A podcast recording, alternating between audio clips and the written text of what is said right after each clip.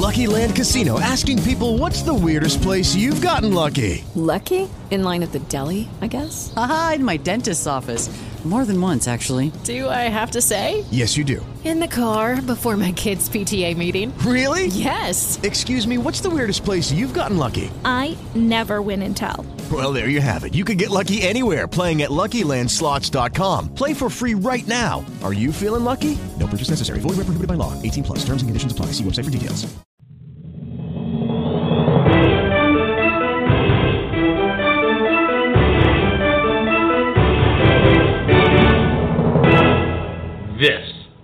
Backroom Politics. And good afternoon out there in Radio Land. It is Tuesday, which means it is time for the best political talk show you've never heard of. It is Backroom Politics live on Blog Talk Radio from a remote, uh, from remote broadcasting locations. I am your host and moderator, Justin Russell. I am broadcasting to you from the Garden State of New Jersey. Joining me as they do every Tuesday, I believe we have the man that we know as the Honorable Alan Moore. Alan, are you on? I'm on, yes, sir. Uh, welcome, Alan. And uh, we've uh, we've got a lot to talk about. Obviously, um, this is a sad day. Uh, I'm going to start off, and we're going to we're going to come back to this subject uh, towards the end of the show in the last segment. I want to spend some time on it, but this is a uh, this is a rough day for uh, uh, here us here at Backroom Politics. Um, over the weekend, we were uh, notified that uh, our our co-creator, the, the, one of the one of the key figures that created this show, and uh, a, a, true friend and a true mentor, uh, Congressman Al Swift, passed away at his home in Alexandria at the age of 82. Um, uh, it we're we're still we're still mourning this one. We're still feeling a lot of pain on this one, and it's uh, it's going to hurt for a while. He's going to be very much missed. But in the last segment, the last half hour of the show today, we're going to spend some time going over uh, going over our experiences with Al Swift, talking about the man, talking about what he helped create in the show, and why he loved it so much. But anyway, we've got real political news to talk about. Uh, we've we've got a lot to talk about as far as nominations go.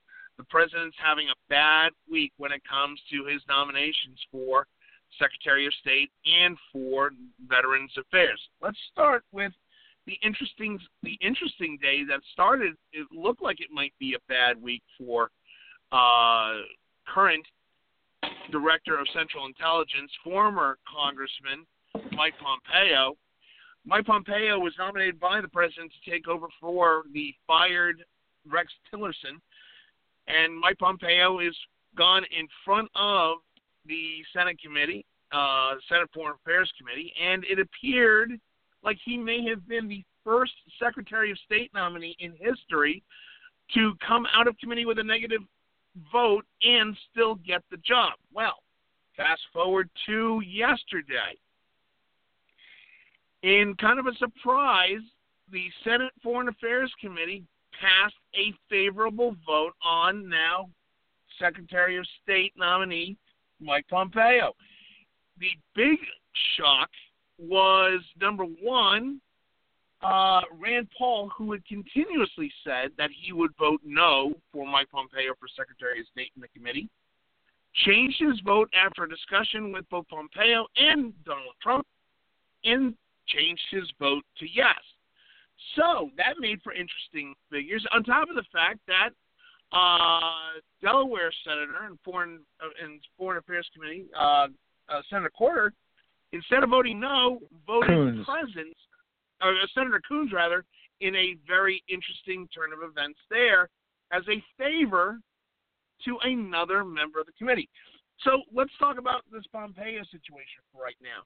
Uh, number one, Alan, are you, are you are you shocked that in fact Mike Pompeo came out with a favorable vote from committee after all the rhetoric we heard going up even to the last minute?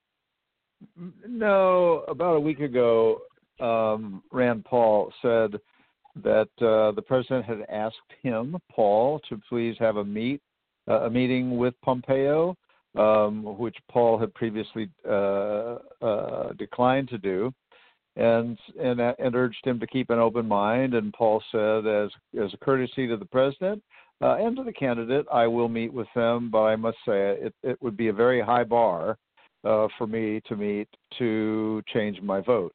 That was a signal of sorts, and it's not the first time that Rand Paul has been in a situation where he said that he was going to to have a particular view on something, uh, and he doesn't he doesn't sw- switch easily, but it's not surprising that he switches, and he got he got some concessions of sort uh, of a sort from Pompeo, um, the, primarily one uh, uh, in which Pompeo has said that he he now does acknowledge that the invasion of Iraq was a mistake. He had resisted previously, Pompeo had, and apparently is now prepared to say, yes, it was a mistake.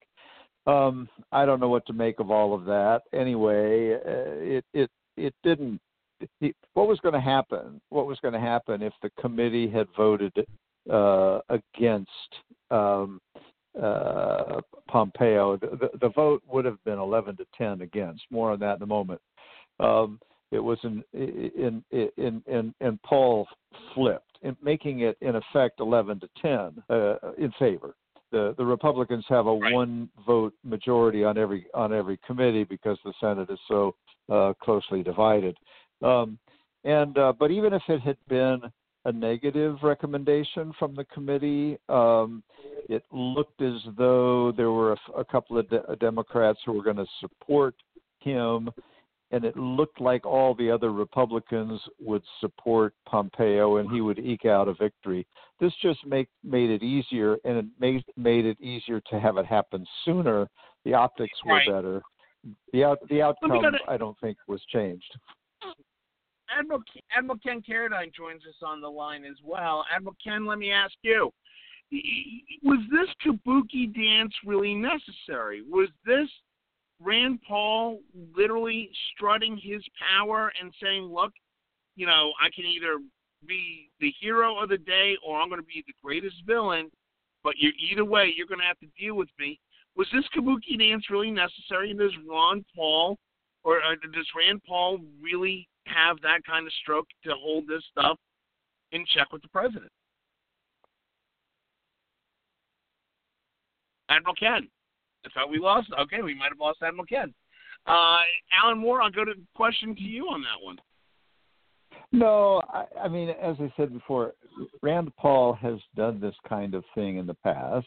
He he's a little different from some members.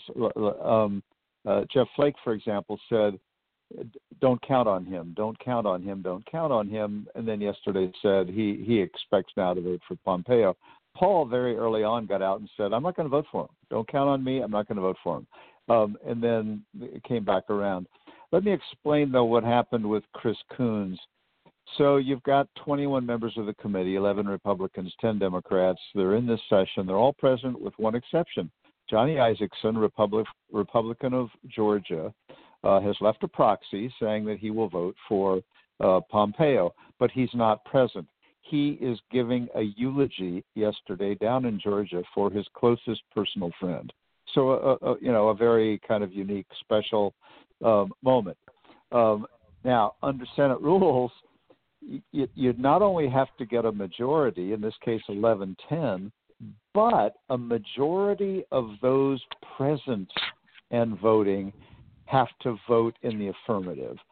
What they were faced right. with, because Isakson wasn't there, was a 10 to 10 stalemate. Isakson's position was clear. The proxy was there, but it, it bumped up against Senate rules. And what the committee was saying was, under Chairman Bob Corker, look, we need to get this done so that he can hopefully be confirmed and go to a NATO ministers meeting.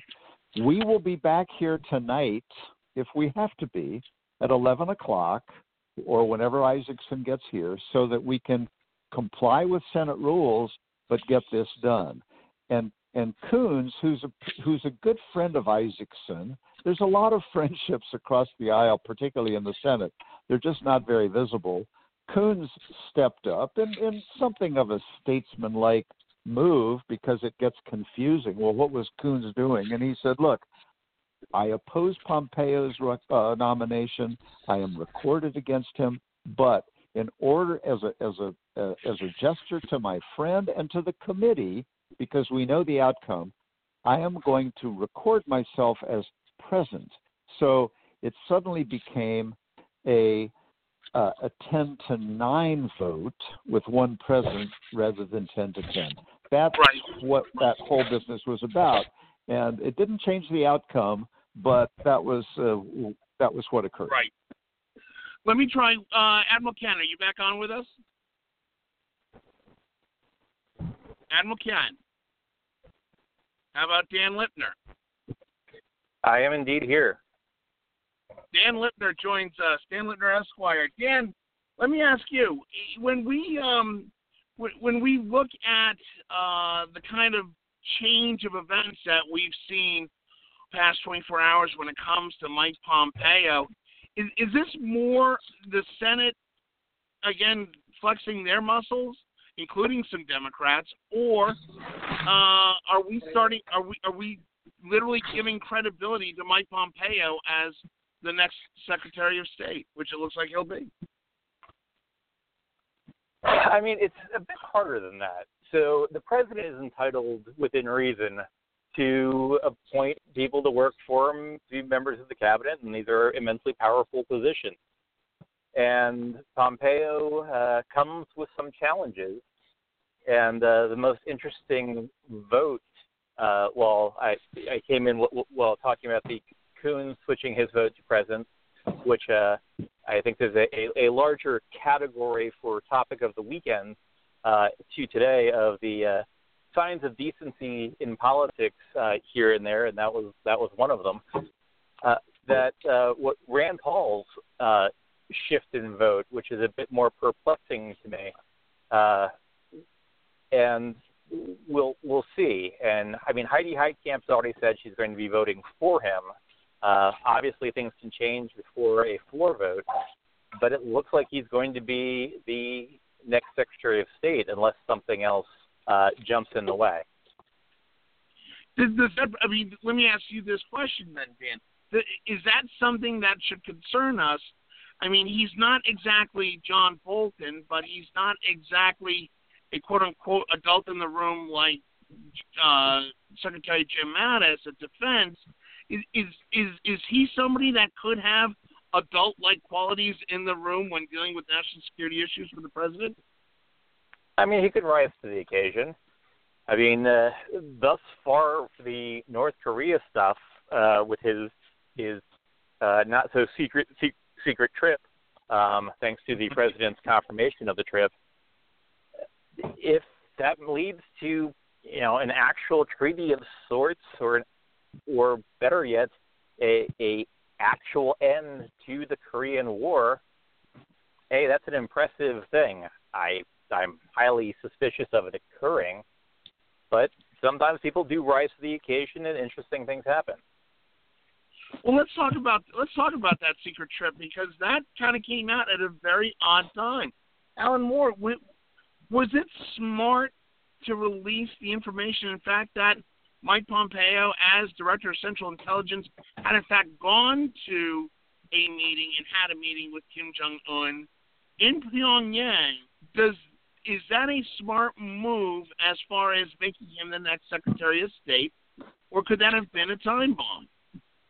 No, I think it was a low risk, uh, uh, significant gain piece of information. It, it enhanced his credibility.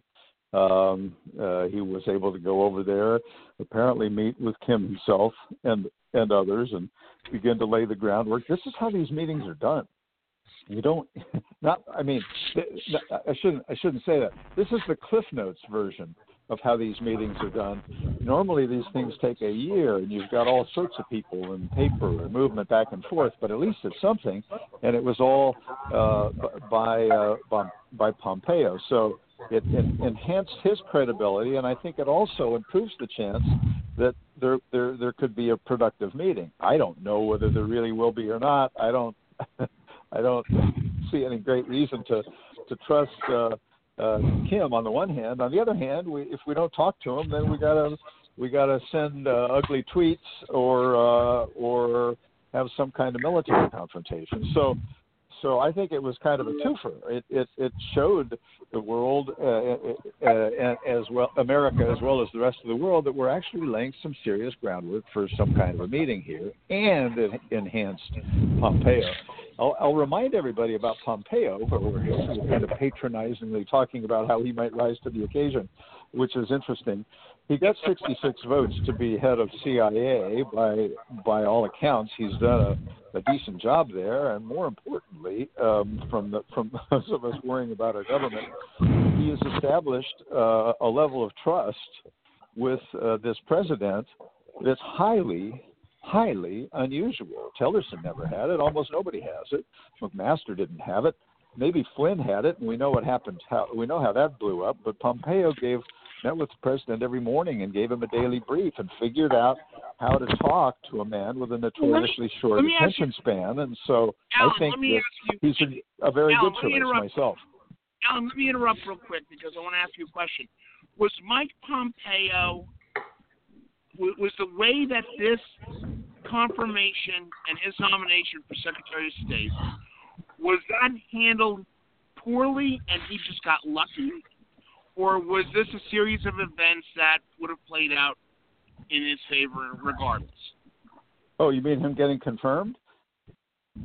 Well, the, I mean, the Rand Paul to thing. me, I mean, I, look, the, I mean, the to me, it Democrats. like The, the, Dem- the seems like Democrats just- are looking for uh, the, the Democrats are looking for any way that they can. I can't say that I blame them.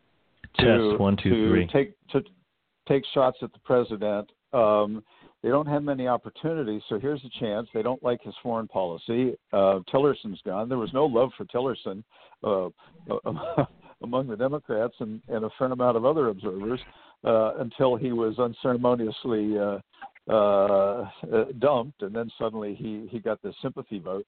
Um, and that I'm not saying that uh, uh, regarding my own feelings about Tillerson. It's just that he he he turned out to to have a lot of shortcomings uh, as Secretary of State. Um, here's Pompeo, who gets along with the president, who, who's who's uh, who's been in in Congress, ran the CIA. Um, no huge issues or problems there that I'm aware of. So in terms of the kinds of people that that the president might have available to him that he could pick that he could get along with, uh, Pompeo had several things going for him. Um, but the Democrats now are not about to, uh, in general, uh, give the president any room on anything.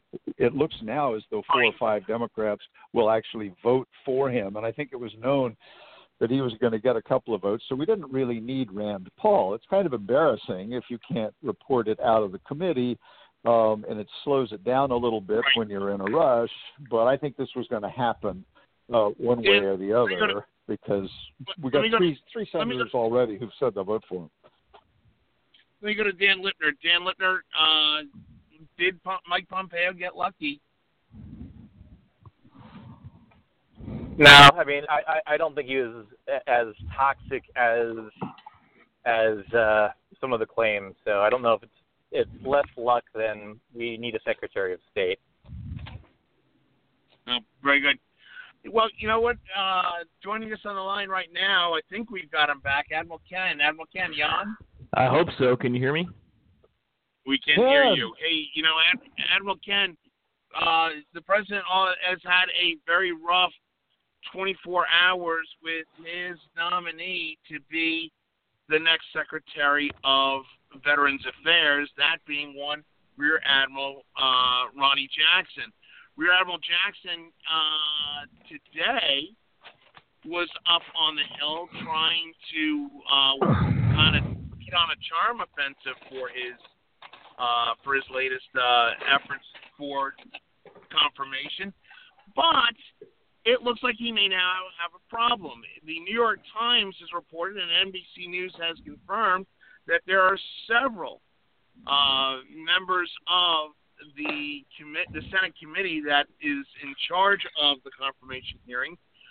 And uh, both the chairman and the ranking member have said that they're going to postpone the hearing that was scheduled for Thursday until the call of the chair, which means that this has been put on indefinite suspension. What does that mean? Well, it means that, in fact, that Rear Admiral uh, uh, Rear Admiral Jackson's confirmation is in serious trouble. However, the president today, as late as today, during a press conference, a joint press conference with French President Macron in the room, was asked about him, and he said uh, he basically came out with a story that said, "Hey, you know what? You don't need this. Why do you need this? But I will back you if you want to go forward. I will back you, but don't feel like you have to do it." Uh, Admiral Ken, you've been very critical of uh, Rear Admiral Jackson's nomination and the way that this has been handled in toto. Why?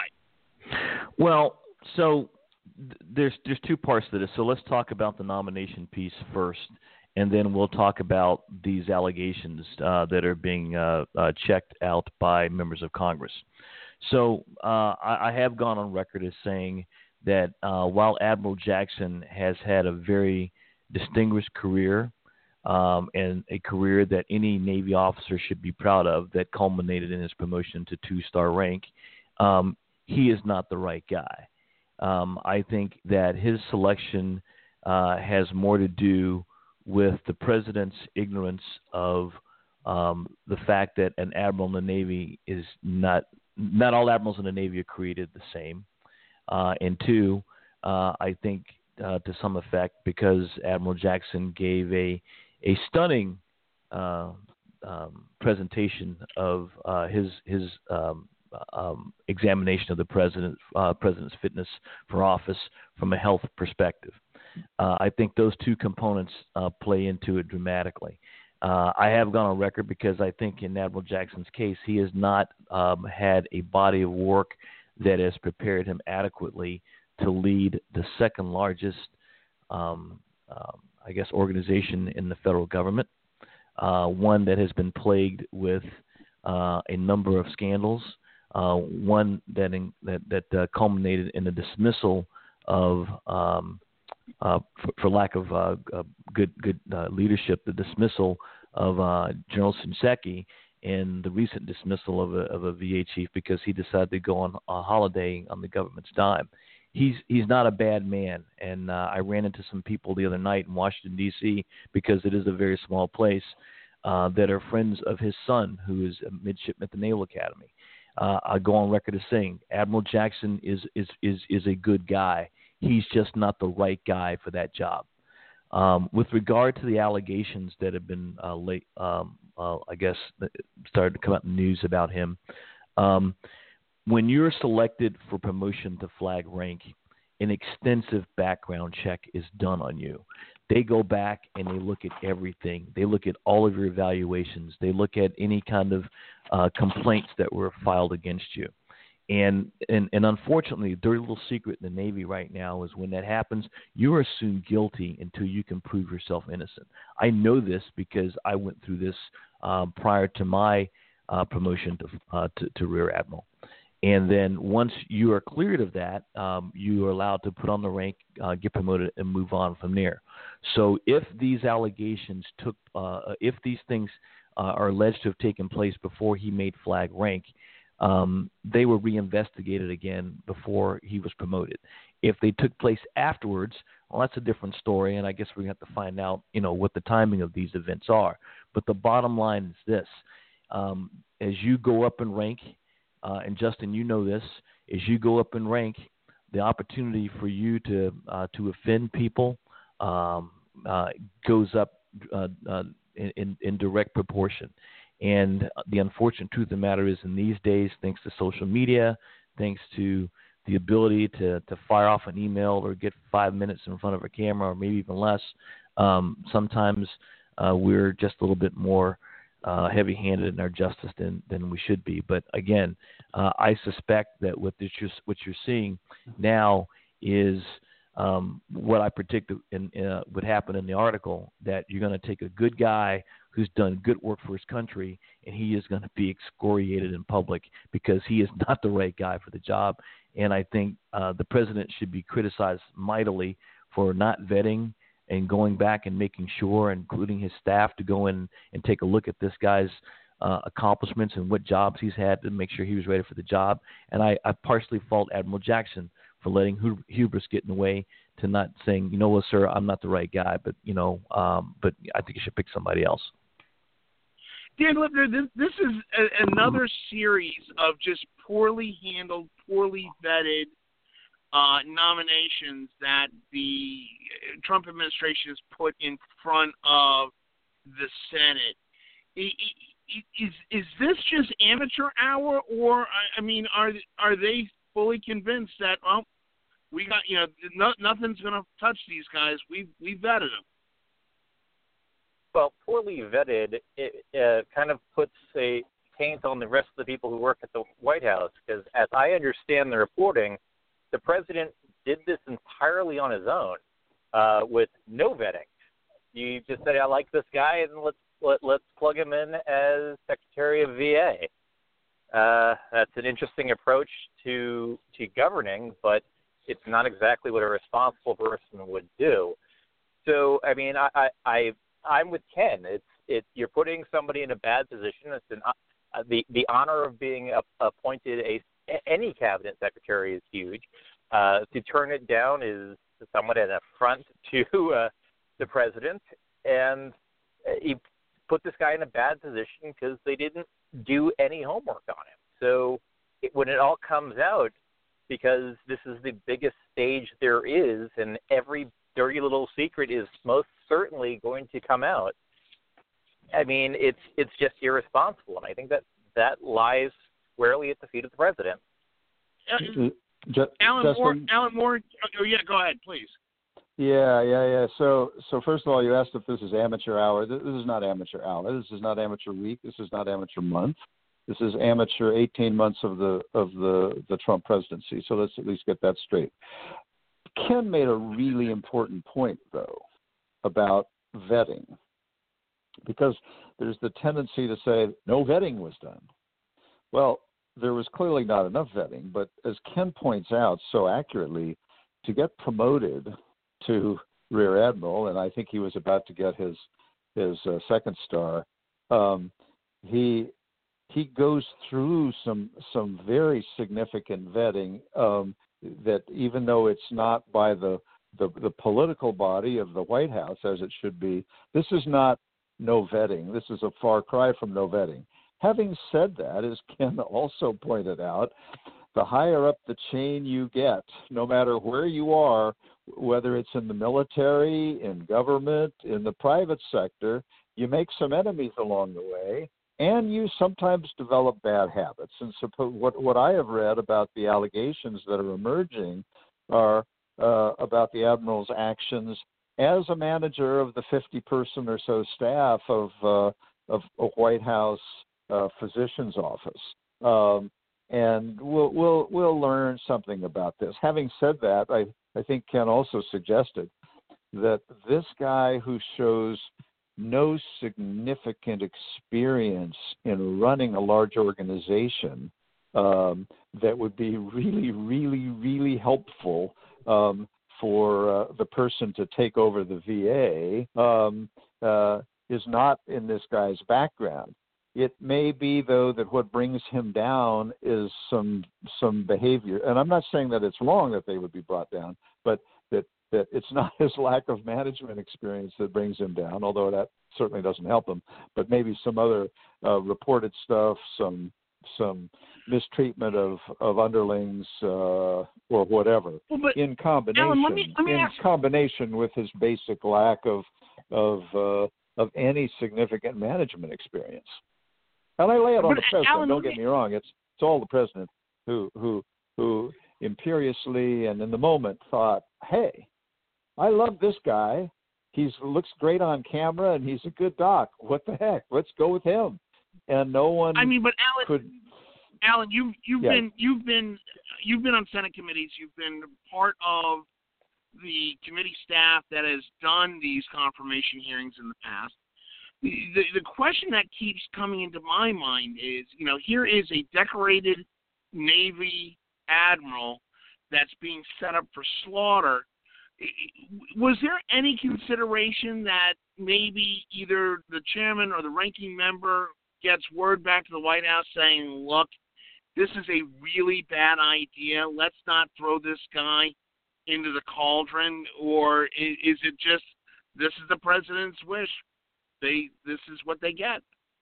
Well, so I, one could argue that the, the the time for that kind of signaling, the best time, is before the person's name ever surfaces. But there are worse times, which is after he gets into the job and it, and and things uh, collapse around him. I would say that although this is not good timing, this is better timing than putting the guy into the job like we might have done at the beginning of this administration when we were when when we, meaning the U.S. Senate uh, majority, was uh, uh, was confirming people, um, any number of whom were were just not up to the job, that that didn't meet the standard of what we expect and and should be entitled to. Um, and we don't need to name them all. Some of them are no longer with us, um, but and, and a few still are. But but uh, better late than never, and it looks like the late is happening now.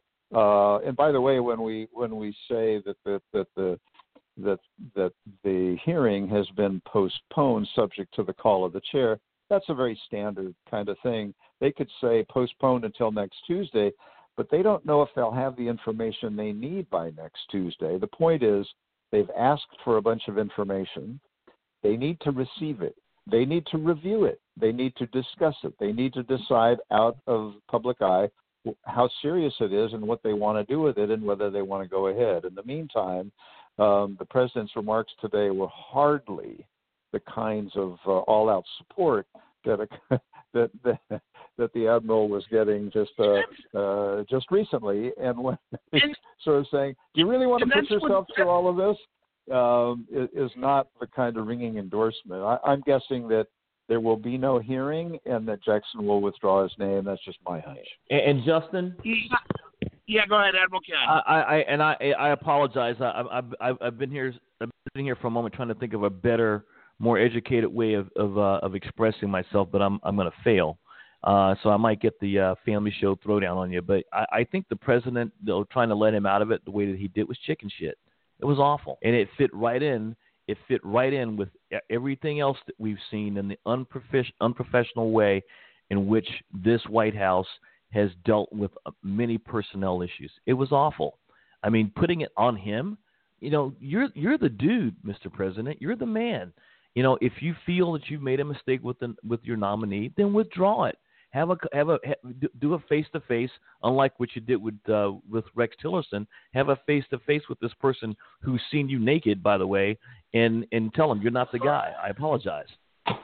Okay, now thank you for putting that vision in our head, Admiral Ken. I, I mean, but but here's the thing: is you know, I, I and and I'm not going to throw the president under the bus necessarily. Is look,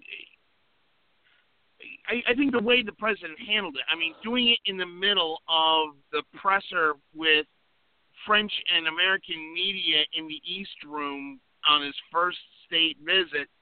Not the best timing to say, "Hey, look, I talked to the guy. I said, hey." Do you really need this?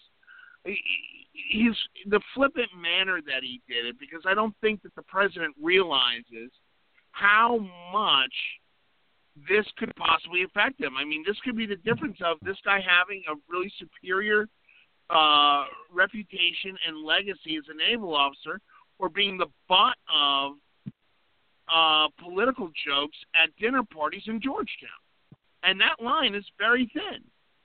Um, I, I think that putting on him, I think this should have been an instance where, and what surprised me about this today, to put on my commentary hat for a second, was literally not just 30 minutes before hour before the president made those comments, there's pictures of Rear Admiral Jackson walking the halls, putting on the charm offensive on the anticipation that he's going forward. This did not look like a guy that was given the option of, hey, do you really need this? Why don't you reconsider?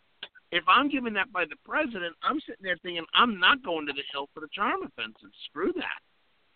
Um, uh, I'm sure the president Whitman- just thought he was going to uh, assert doctor-patient privilege to make sure none of that gets out.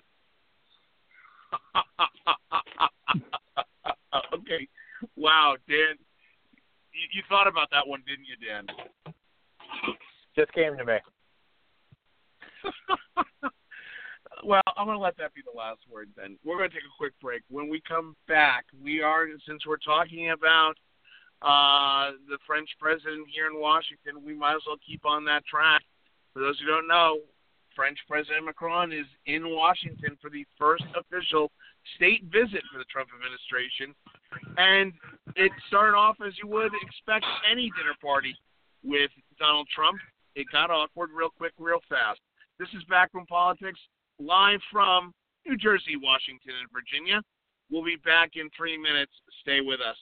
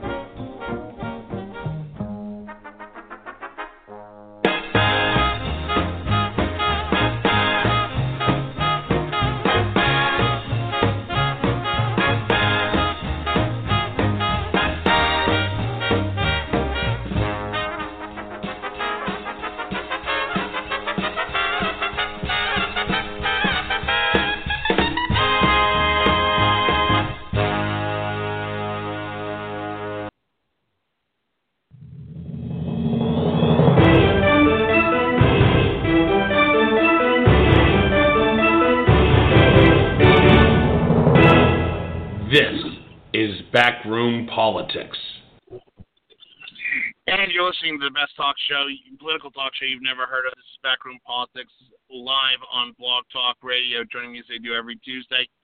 We have Admiral Ken Carradine, the Honorable Alan Moore, Dan Lipner Esquire, and I'm your host and moderator, Justin Russell, moderating the show from the Garden State of New Jersey. Hey, uh, our associate producer is in Washington. She has some breaking news that has been that is coming out of the Associated Press. Uh, Audrey Howerton, associate producer in Washington for Backroom Politics, read the headline for us, please. The Associated Press is breaking that in 2012, the Inspector General reported there was a report from the Inspector General that suggested removing VA nominee Ronny Jackson and rival from White House roles. Wow. Thank you very much, Audrey. Uh, Admiral Ken, that's going to be a huge problem for Admiral Jackson. Uh, if in fact that in 2012, at a time when he was very high regard by uh, both, you know, the the Bush and the Obamas, uh, how bad could it have been for that to happen? Uh, again, I, I, I, I will, I will submit to you that um, prior to one being selected for any flag rank, an extensive background investigation is done. These things are um, adjudicated. Either the person is not put forward for promotion, or they basically have found um, whatever the findings uh, were to be not valid enough to hold them back. I would submit to you that in this case, um, that's what happened with Admiral Jackson. That they looked at it, the Inspector General said one thing, it's an opinion, but the but the person who who makes a decision on whether he gets to stay is the Chief of Naval Operation, Naval Operations, the Chief Medical Officer of the Navy, and, hello, and the President of the United yep. States, and then the President of the United States. And so, having gone through those the, the, the, those those those three wickets, uh, a determination was made that he was not going to get sent home, that he would be able to con- continue on in his duties, and we are here now. And again, as I predicted in the article uh, on, on on our on our webpage, and in my discussions with with some of you, this is what happens. Okay, so now we're going to take a guy who's done good, honorable service for his country, and we're going to well up all the crap that um, has has taken place uh, in his life along the way for reexamination. This time, not just by the three people who are most um, involved in directing his day-to-day duties, but by the entire American public and, and then some. And it's not right. But Admiral, and, Ken, Admiral Ken, Admiral Ken, I, and I hear you, and, and trust me, I, I, I do not want to see a respected naval officer go down like this, let alone this publicly. But I also, knowing government the way I and knowing government the way that we do, have to understand that an inspector general report recommending removal from the position as physician as as White House physician uh, the inspector general doesn't take that lightly, and they're and they are an independent body. They are not political at all. They are literally dealing in facts. Uh, Alan Moore, I mean, to me, for me, hearing this, and again, we have not read this 2012 report. This is all just breaking out of an AP story. But for the inspector general to make that recommendation in a published government report of finding that had to have been a fairly serious, at least, consideration of accusations against Admiral Jackson. Am I wrong? Well, so I don't know what's in that report. Um, those are not public reports uh, necessarily, um, but but uh, I'll remind everybody that that he has been the White House physician for some years, including for President Obama.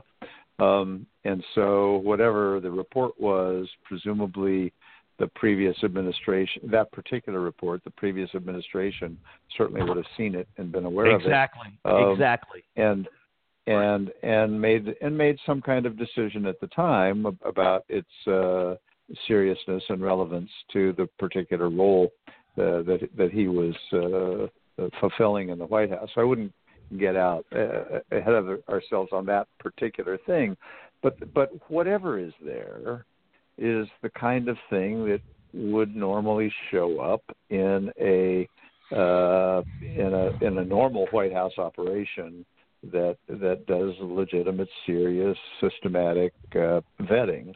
There have been stories in the Post about the whole White House personnel operation, about how small it is, how inexperienced it is, how young it is, how, in by various measures, unserious it is, and and this is perhaps. I, I mean, this one I can't blame on White House personnel, though, because this one was seems to have been one that the president, um, on a on a whim, on a gut instinct, uh, simply said, "That's the guy I want. Let's do it."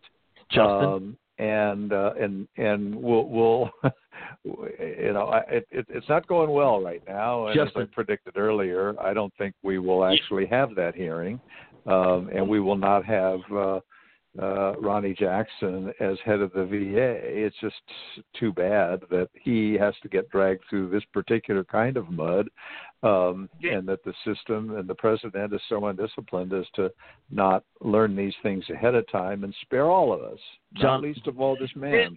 Justin, um, Hold- all, hold- hold all, on. all of this. Hold uh, on, this hold on, Admiral scandal. Ken. Admiral Ken, go ahead. Justin, Admiral John Richardson is the chief na- is the chief of naval operations. Um, I know I know I know Admiral Richardson personally because he's he's one of the last guys in my class from the academy that, that's still in uniform. John Richardson is a is a former nuclear submariner. The guy's jovial, uh, he's engaging, but let me tell you something. John Richardson is as serious as a heart attack. There is no way in hell, there is no way in hell he would have allowed Admiral Jackson to go on to that job if there'd been uh, some some some there there in in that report. It just wouldn't happen. It just wouldn't happen. I mean, because the potential for that kind of egg being on his face and on the face, more importantly, on the face of the Navy, there's no way in hell. But it, it goes to the point that I was trying to make before. It goes to the point that I was trying to make before. You know, all of this stuff, all of this stuff, it, it, we shouldn't even be talking about it. This should not even be an issue because Jackson should not have been nominated in the story. I mean, Admiral Ken, just point of clarification on one thing is the Inspector General's report was is is not, uh, you know, i i unless it comes from the IG of A, at which time the admiral might have said, but if this had come from the IG of the executive office, Chief of Naval Operations doesn't have a lot of say in how that goes down. Uh, Uh, I, I disagree. other, I completely disagree. I just gotta tell you, my understanding is is that that you know that goes down. You know that that report goes to the chief of staff and the executive branch, and it's their determination. They can say, "Hey, look, you're going back to the Pentagon, or you're going back to Bethesda." Well, Uh, one, but I, regardless, I, one, I, I disagree. Two, I, I, I would like to know which which IG because I don't think that was clear in, in what Audrey in the headline Audrey it was, read. It was. We, we, Okay. Yeah, we don't know. And we, We don't need know. To find out. But We don't- we regardless, don't know. Regardless, re- regardless. Well, I mean, isn't also right now, worth a, a, a little bit of topic? Aren't professional uh, aren't the professional ranks the the military doctors, military lawyers? Aren't they treated a little bit differently in all this process? Uh, uh, you know what? They they they are, but uh, up to a point, uh, Dan. And, what I mean by that is, do they go through the same sort of initial training that uh, that the line officers go through? No. Um, do they hold the same kind of responsibilities, the level of responsibilities in the fleet that the line op- line officers and the supply corps officers do? No. But at the point at which they become flag officers, it's a whole different ball game. It's a completely different ball and, and I don't want to get I don't want to get too inside baseball on this one, but obviously this is still going to be developing news that we're going to probably be talking about next week once we see a lot of this stuff come out. Uh, it's unfortunate that it had to happen to uh, a Navy admiral, but uh, unfortunately he let hubris, as you said, Ken, he let hubris get in the way. But we're gonna we're gonna move on. Uh, I, I do want to talk today about uh, the French president uh, Macron here in Washington for his for the first state visit being hosted by the Trump administration. Um, the uh, I don't know if anybody saw the presser today, but it was uh, the, the whole events that I saw today that happened involving the French president. Uh, you know, Donald Trump brought in the 21 gun salute, the full military honors, and the inspection of uh, of, of the ranks, uh, full military bands, full pomp and circumstances. But it's when they get one on one that it gets weird. Uh, everything from some weird informal brushing off of dandruff off the French president uh, during a, uh, a, a press flood, or the press conference itself, which kind of got a little awkward. Uh, let me start off with you, Dan Lipner. To me, I get the impression that although they both say that they have a very close relationship and and there's much love here, I get the feeling that these are two heads of state that are not necessarily in sync on a lot of things. And I get the impression that maybe French President Macron might be holding the upper hand on this. Am I reading this wrong? Based on, uh, there's some reporting on uh, when Macron was asked whether or not him and Trump were friends. And he gave a very politic answer that uh, most certainly did not say yes, but didn't say no, but basically said, "I'm working the situation as it is, and uh, yeah, it, it, it's what we got. He's the guy in the in, in the chair." So I, I, I definitely the impression Macron is is working the president and to some extent on behalf of the rest of the world to uh, keeping uh, the American president on some sort of stable page uh, internationally. I mean, not completely, obviously, but yeah, the French are taking a lead, and at the moment, I'll take it. Alan Moore, I mean, there were several topics that they apparently discussed today in the Oval Office. Uh, several even very key recent topics, including uh, the situation in Syria, the Iran nuclear deal, uh, the Paris Climate Accords, uh, even uh, the uh, trade issues with the European Union. It, it it seems to me that you know we here we have a political novice in the president, which is why many people elected him. They thought he would be something different, something new. But we also have somewhat of a political novice, but somebody who's a very savvy politician in in President Macron this is a former banker who knows how to make deals and knows how to work, you know, work the line and work the room. Uh, is Macron? Does Macron have enough gravitas with Donald Trump to maybe get him to budge on things such as Paris, such as Syria, such as the Iran nuclear deal? Perhaps. Um, uh, time will tell. This this president tends to put a very high uh, premium on personal relationships. Sometimes that can work for you. Uh, oftentimes, it can be a trip down a rabbit hole. Um, he has uh, gone out of his way for reasons that uh, uh, raise more questions than provide answers to uh, establish a, a, a good personal relationship with Vladimir Putin.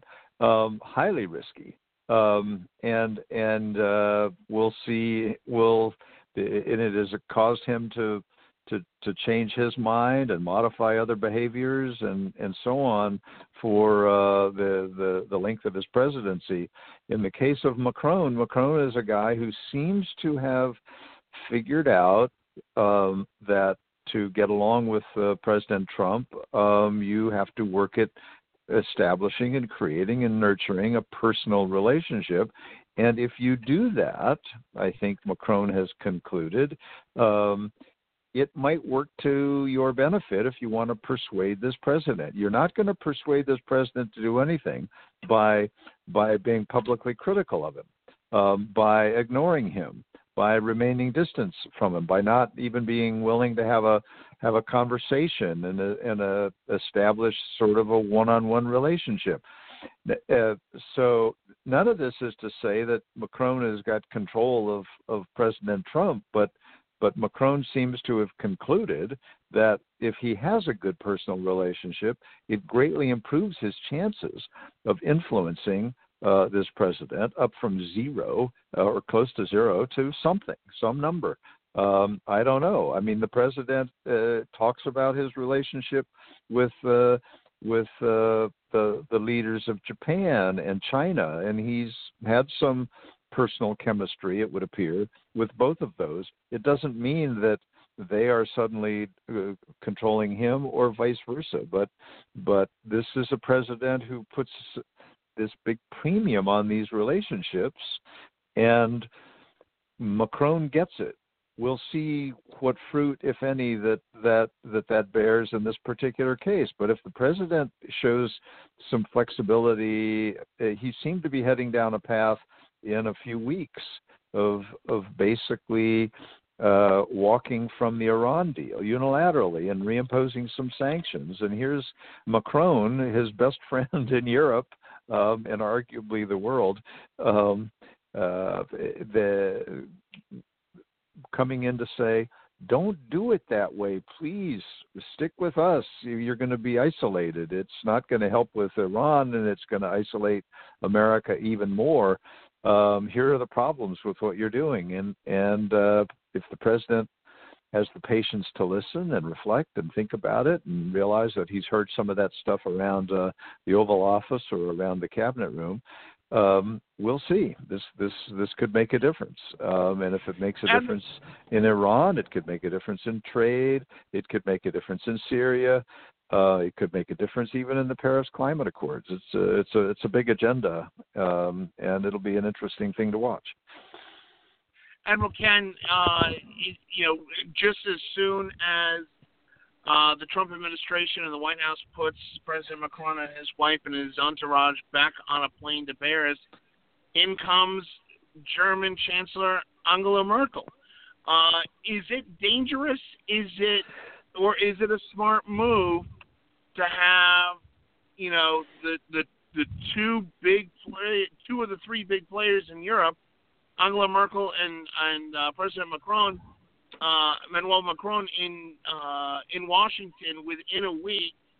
The only person we're missing is uh, Theresa May out of out of uh, the UK. Well, is this a smart move having it, come well, in? It's it's dangerous because because okay, so I don't understand why there's always this belief that maybe somebody that's got a good relationship with the president is going to get him to behave in a manner that he hasn't behaved in before. Um, yeah, but, yeah but, he's, but hold on, hold on. Merkel's not one of them. I, I'm, I'm going to get. I, I'm going to get to that. I'm going to get to that. So, in the case of China, oh, we love each other. We're having chocolate cake at, at Mar-a-Lago.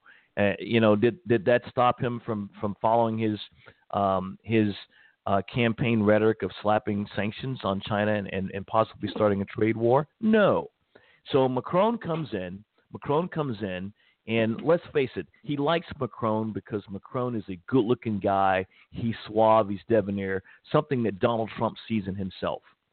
And is it dangerous for Angela Merkel to come in? Yeah, because what she's going to do, because he does, she doesn't have a good relationship with him, is going to undo the fine uh, tilling of the soil that Macron has done, and it's going to be, if nothing else, a a a, um, uh, a mad rush back to what he believes is his nationalistic approach, America first, and doing what he wants to do with regard to um, the the Iran treaty, uh, toward uh, uh, climate uh, climate change.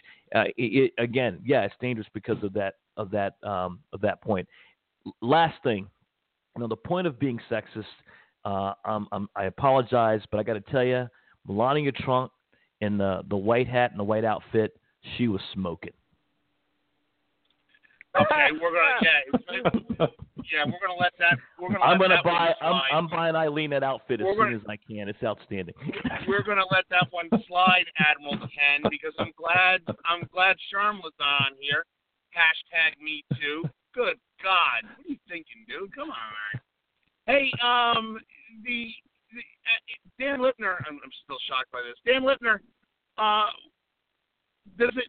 I mean, is is there is is this a coordinated tag team between Macron and Angela Merkel to come in and play good cop, bad cop on Donald Trump. Who's the bad cop? I, I would say Angela I mean- Merkel's the bad cop. Well, I mean, so it it could be a, a thousand different things, but the Iran treaty is not inconsequential, and it if the president actually is with Korea, again, I suspect it's dubious, but if he actually wants North Korea to sign on the dotted line, how on earth do you do that if you pull out of the deal with Iran?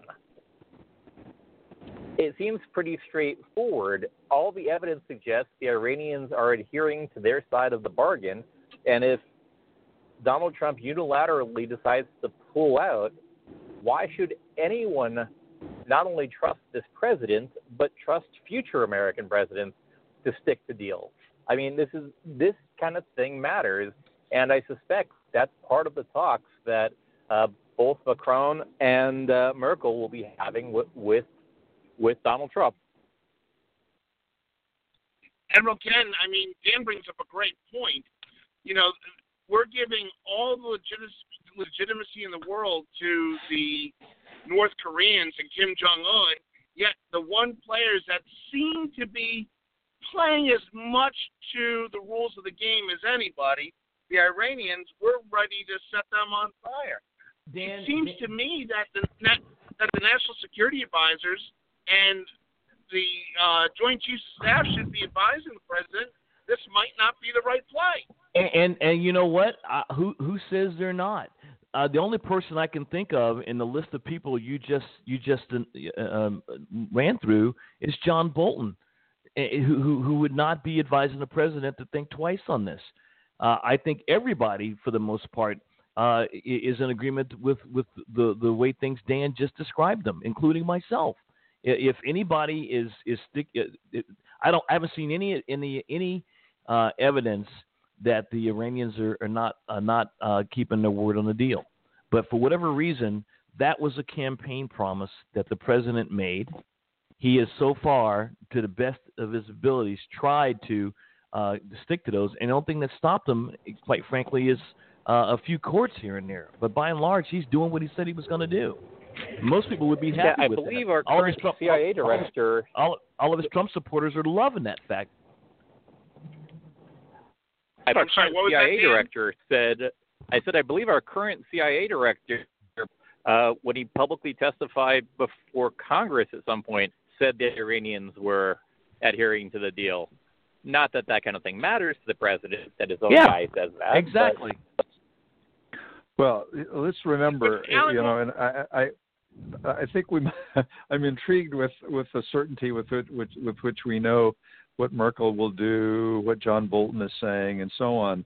Um, it is true that Trump, in the campaign, talked about this as the worst deal in the history of the world that that that he he would walk away from the moment he had a chance, and we're it was 16, say 17 months into uh, this administration, and and he has resisted um, walking away from the deal because people around him have said they're fulfilling it, they're fulfilling it, they're fulfilling it. If you start walking away from deals, even if they're bad deals, and there are plenty of people who didn't like the deal. I was no fan of this deal, but I do believe that it it it's really important for America when it makes a deal to stick by uh, the deal, unless there's truly um, national security issues involved, unless you know we're convinced that there that that some things that were not included in the deal are creating new risks, and if we can persuade uh, the other uh, parties to this deal that some renegotiation, reconsideration, criticism, etc., uh, should be part of it, then that's fine, and that's the way we should do it. I don't know where Bolton is now on this thing. He was highly critical of the deal, so was Pompeo, um, and and I don't know what Pompeo is saying now. It's one thing to say they're, they're fulfilling the their end of a bad deal.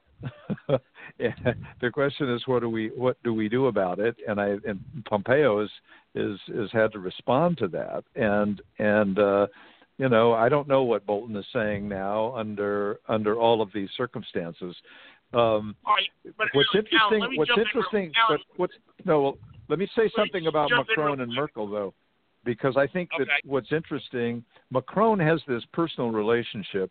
I'm guessing that whatever happens in the next couple of days will be communicated to Merkel. Those two are pretty close. They need to be uh, Merkel and Macron.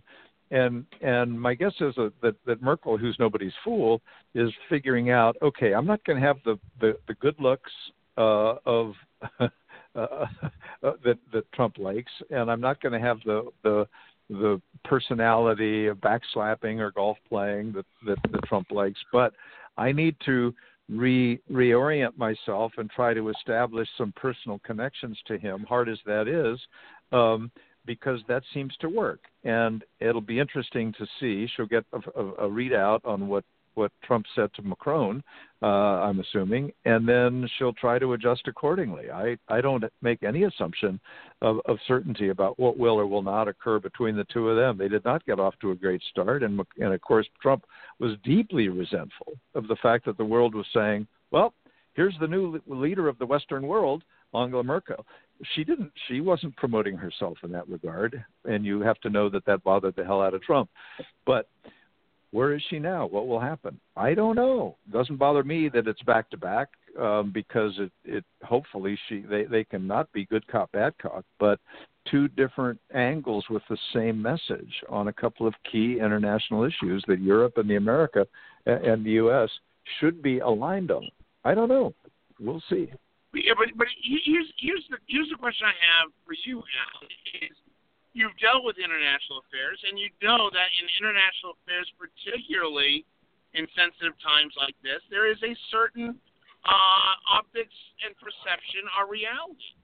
Uh, it, it, does it not strike us as odd that the one group who would literally we we can't trust to save our lives, that being the North Koreans, and not that we have great trust in the Iranians, but it, it seems to me that we're in a big rush to legitimize Kim Jong Un and his brutal dictatorship, as opposed to putting sanctions and hurting what could be a future possible peaceful revolution in Iran. It seems like we've got our wires crossed a little bit. Am I wrong? I, I, I think you're premature here.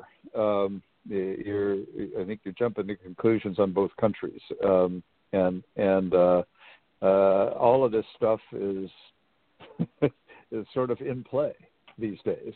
Um, whether it should be or not, it's a different issue. But but uh, I mean, I'm I'm hopeful about about uh, what might or might not occur in uh, what what might occur in, in Korea. Um, we have a long history of failure uh, of of of commitments and lies. Um, so one has to assume that that will likely occur again. But that doesn't mean we we don't talk to them and we try to take out uh, uh, electronically uh, uh, or, or or or with weaponry their their capacity and run the risk of of uh, of war on the peninsula. I'll remind you, it was not very many months ago that that was what was going on in the rhetoric, belittling names, back and forth, threats, tests, etc. Um, and at least now uh, there's a, a, moment of calm. The South Koreans are are import, um, importantly, very importantly engaged, um, and Pompeo has met with Kim. Uh, there may be a there may well be a meeting late May and June. The president uh, went went out of his way. It was uncharacteristic of him to say so. Hey, if I don't think we're gonna gonna gonna have a good meeting, I won't go. If we're there and we're not making progress, I'll I'll politely leave early. That was not Donald Trump talk. That was some talk that he had to be convinced would be useful, and he and he and he scored a few points with that. Um, and and uh, Iran it's it's it's a sort of a different calculus where does America really want to go solo and reimpose sanctions without the other major parties on our side of, of, of that deal? What's the point of that, and what's the long-term impact? Is that you know going to work in America's interest? It's going to work in the Donald Trump interest of meeting right. some some ill-considered right. campaign promises, but it may not be in America's interest, and I don't know what he'll hear from Macron and, and Merkel. Admiral Ken, do you agree with uh, Alan Moore? Yeah, I think I do. Um, I, again, I, I, I, I'm just I'm jaundiced now when it comes to um, expecting anything. Um, um, I guess old. I guess the best way of calling it is old world diplomatic from President Trump. Um, I, I'm, I'm, you know, every time I turn on the TV, I, I, I do, I do so with, with, with, with clenched muscles, thinking, okay, what's going to happen next? But I, I'm hoping Alan's right. Dan Lipner, you agree with Admiral Ken and, Dan, and Alan? Uh, yeah, I, I do. Oh, okay. Would have thought you would Man, have had a little this- bit more spin man, on that is one. it- Democrat. Boy, this show, this show has certainly gotten boring. yeah, no kidding. No I kidding. couldn't Um, disagree more. This is the most interesting show ever. Where, exactly. Wh- I mean, where, look, let's where be honest. is Al Swift when we need him? Exactly, exactly. Um, real quickly, just to close out this segment, uh, it, it, it strikes me that with President Macron uh, at least trying to bring some sort of connectivity to the European allies, uh, is there any pressure on the White House for them to kind of come around and look at some of the secondary issues like the Paris Accord, uh, or maybe you know the future of Syria. Alan Moore, start with you. I, I'm sorry, I, I I missed the key part of your question. If, if you could repeat, I was thinking about I'm, Al, frankly. is- okay. Uh, is there any? Is there any? Um, does Macron ha- Is there any pressure on Macron to get Trump to buy in on some of these secondary issues, i.e., Paris Accord, i.e., future activity in Syria, uh, i.e., European trade? These are all primary issues. They're not secondary issues. They're they're they're, they're not quite as urgent. But but uh, he he's got to look out for uh, for not only French but for for European manufacturers in terms of the the potential of uh, steel and aluminum and, and aluminum tariffs. We know the president has shown after his tough. Uh, uh, unyielding opening gambit. Then he started providing um, uh, waivers all over the place. So that that's critically important from a local economic standpoint. Syria is really important because it's in their neighborhood. It's not in ours. It's it continues to generate literally millions of refugees, most of whom have found their way. If they're not, most of them are in Jordan or in Turkey, but tens of thousands of them have found their way to Europe, um, and and uh, along with Iraqi refugees, um, uh, others in the region who've been displaced, and it's a critically important issue to politically, economically, um, socially, uh, in, in all over Europe, um, and and uh, and Macron, if if he can figure out how to talk to our president in two and three minute snippets or 20 and 30 second snippets um, might might have a breakthrough um, uh, in in uh, uh, w- with this president, give him some kind of new realization. The Paris Accords, apparently, the two have, uh, reportedly have talked a couple of times, and the president was trying to say, "We might get back into it if we can modify it," and Macron has had to say, yeah, but Mr. President, it, it unfortunately doesn't really work that way. You're either in or you're not in. You don't get to go in, pull out, and say, "Hey, let's renegotiate with all of these countries." Um, and and so, I just don't know. I, I if if, if I, I I'm thinking, you know, we all we, we have this great tendency to talk about the president's ignorance and, and short attention span, but but I was t- I was stri- stricken by the the the, the Comey memos about some of Comey's observations about the president and how his mind works. He, when he focuses in on something, he knows a lot of detail, as he did, as and, and he can talk on and on about it. He jumps around, he goes to a subject, comes switches subjects, comes back to the first subject, but but had a had a, a detailed knowledge of chronology with several of the issues relating to uh, to the Russians and Flynn, for example, and Hillary emails that surprised Comey that he would know so much detail. So I remind everybody of that, even as we we talk about how unfocused he is. He focuses in on some things and really can can retain it. I don't know what that means for these conversations with Macron and with uh, with Merkel, with Abe, who was just uh, uh, just in America. Um, I, I don't know how he's hang, how he's putting it together, but hopefully, hopefully, hopefully, at least he's retaining some of it and, and getting some new insight. Dan Lipner, who's got more pressure on him to get through to to Donald Trump, uh, Macron or Merkel? More pressure on them. I mean, how do you how do you measure the pressure of the rest of the world praying that they are successful? That's a lot of pressure. you know what? I'm going to let that be the last word.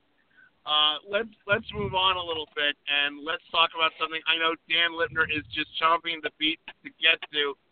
Is in yet another demonstration of the GOP's odd handling of the entire Russia collusion special counsel and now uh, investigation we have a new revelation that came out last week the release of the Comey memos. And as Alan Moore quite eloquently pointed out, interesting reading.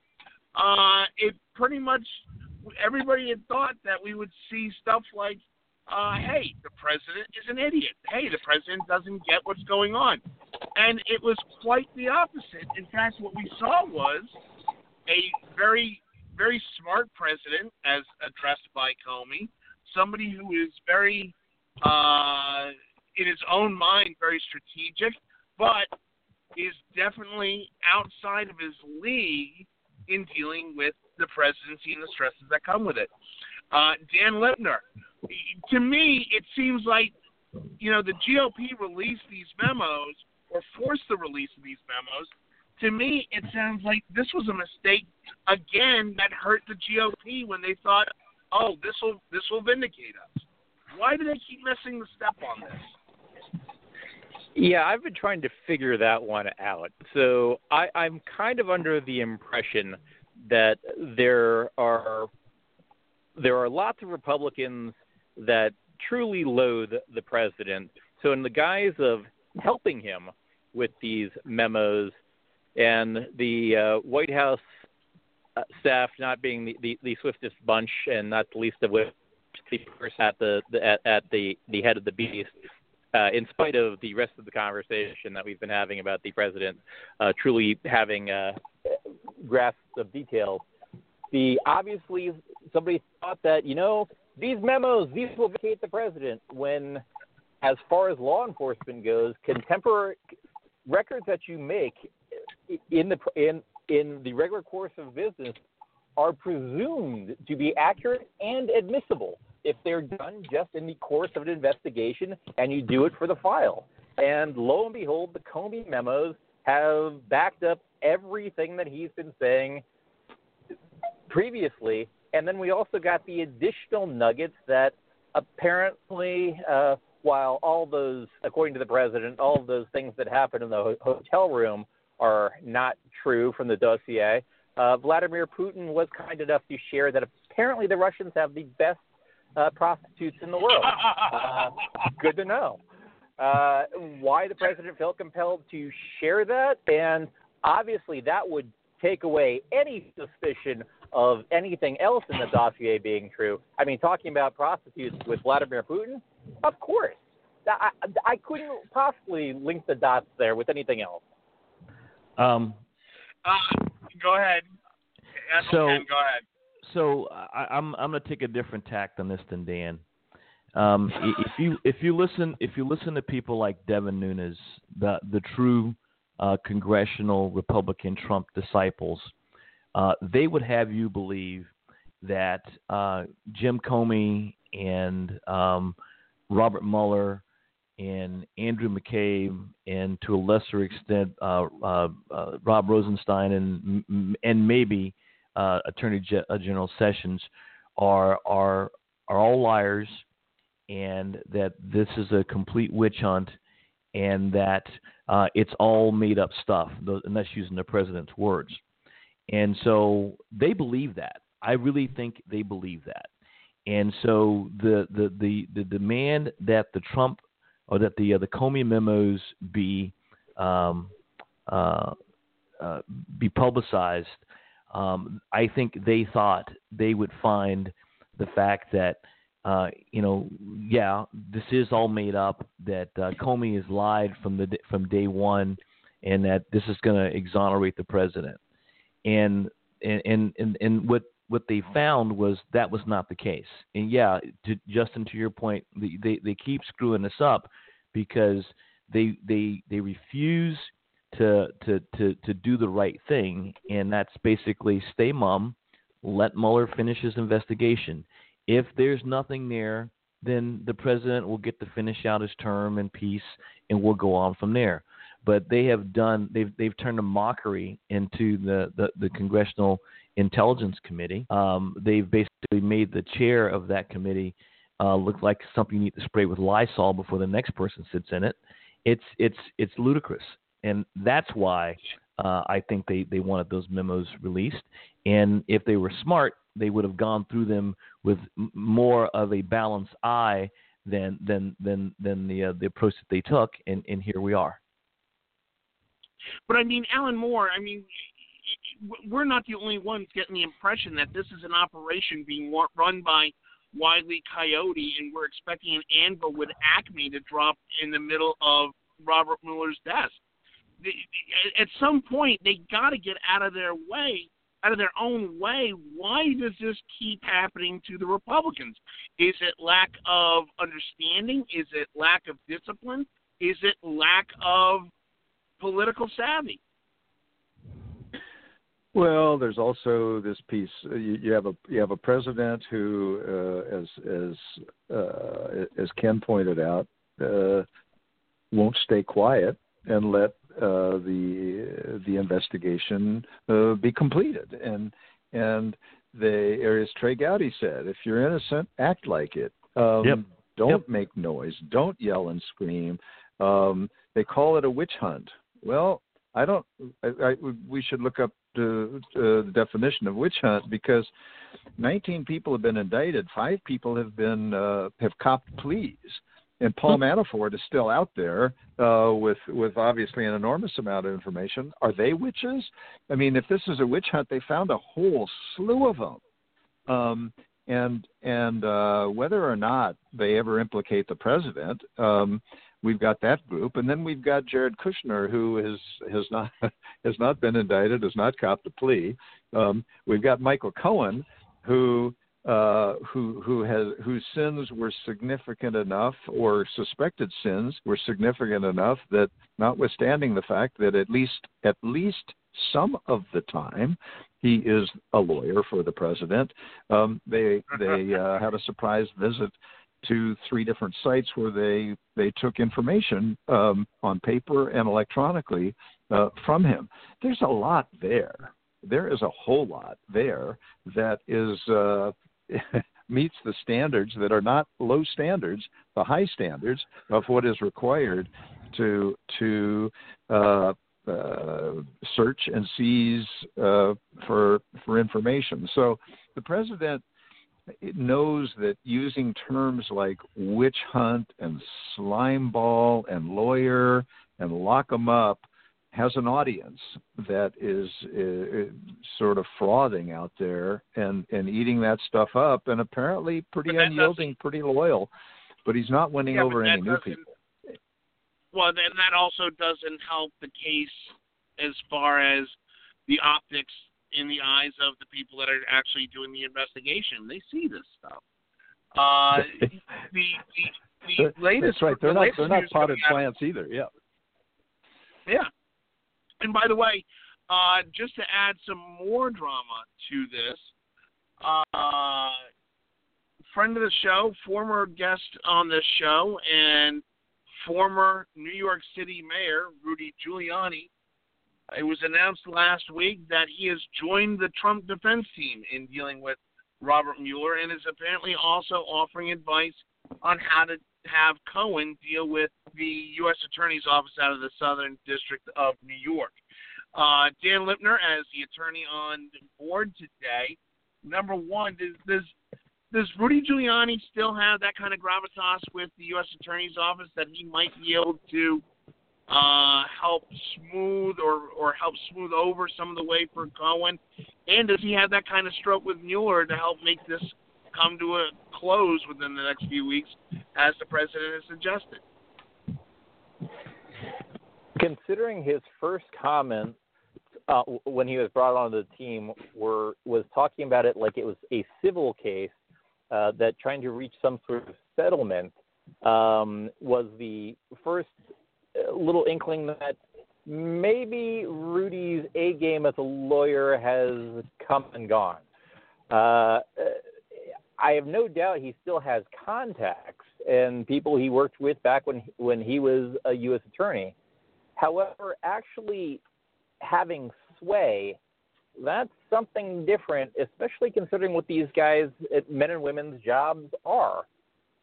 Their job isn't to to be a crony to somebody. Their their job is to investigate and prosecute crimes on behalf of the U.S. government.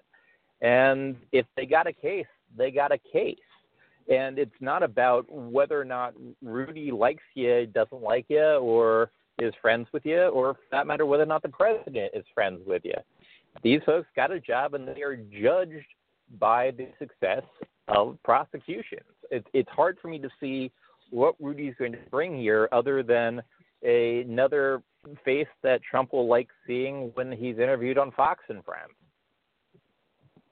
Admiral Ken, I mean, is is uh, Rudy Giuliani just a showpiece, or is is there a real strategy behind bringing him on board?